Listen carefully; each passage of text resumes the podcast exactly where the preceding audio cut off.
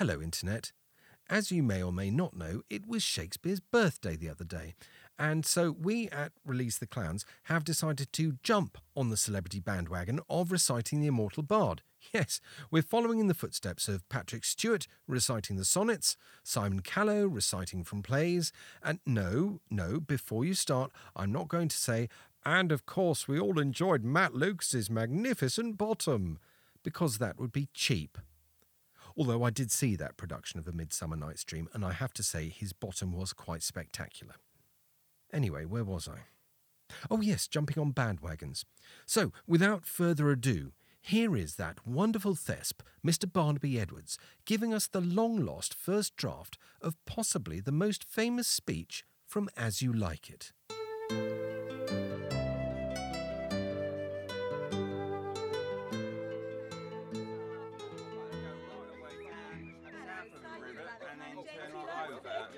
Oh, not again! All the world's a stage, and all the men and women merely players. They have their exits and their entrances, and one man in his time plays many parts. Like probably 3 or 4, at least. It's got to be that many, hasn't it? Let's see now. He's a baby first, getting carried around and puking all over. Then he's a boy, and he has to go to school. He doesn't want to go to school, does he? But he does. I reckon probably 6, actually. So he gets all wistful-like, mooning about over some sort, and that's embarrassing. So he overcompensates, starts looking for fights, seeking the bubble reputation even in the cannon's mouth. Bubble reputation? What does that mean?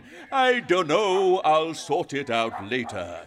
After a bit, he gets all cozy with life and goes a bit chunky. And then he's an old geezer, all pipe and slippers, till in the end he's proper doddery. He's lost his hair, he's all squinting like, hey, what's that? And he's got no teeth neither. So he's like a baby, sort of full circle, you know? Shame, though, in it. Ooh, that's 7. 7 ages. Blimey.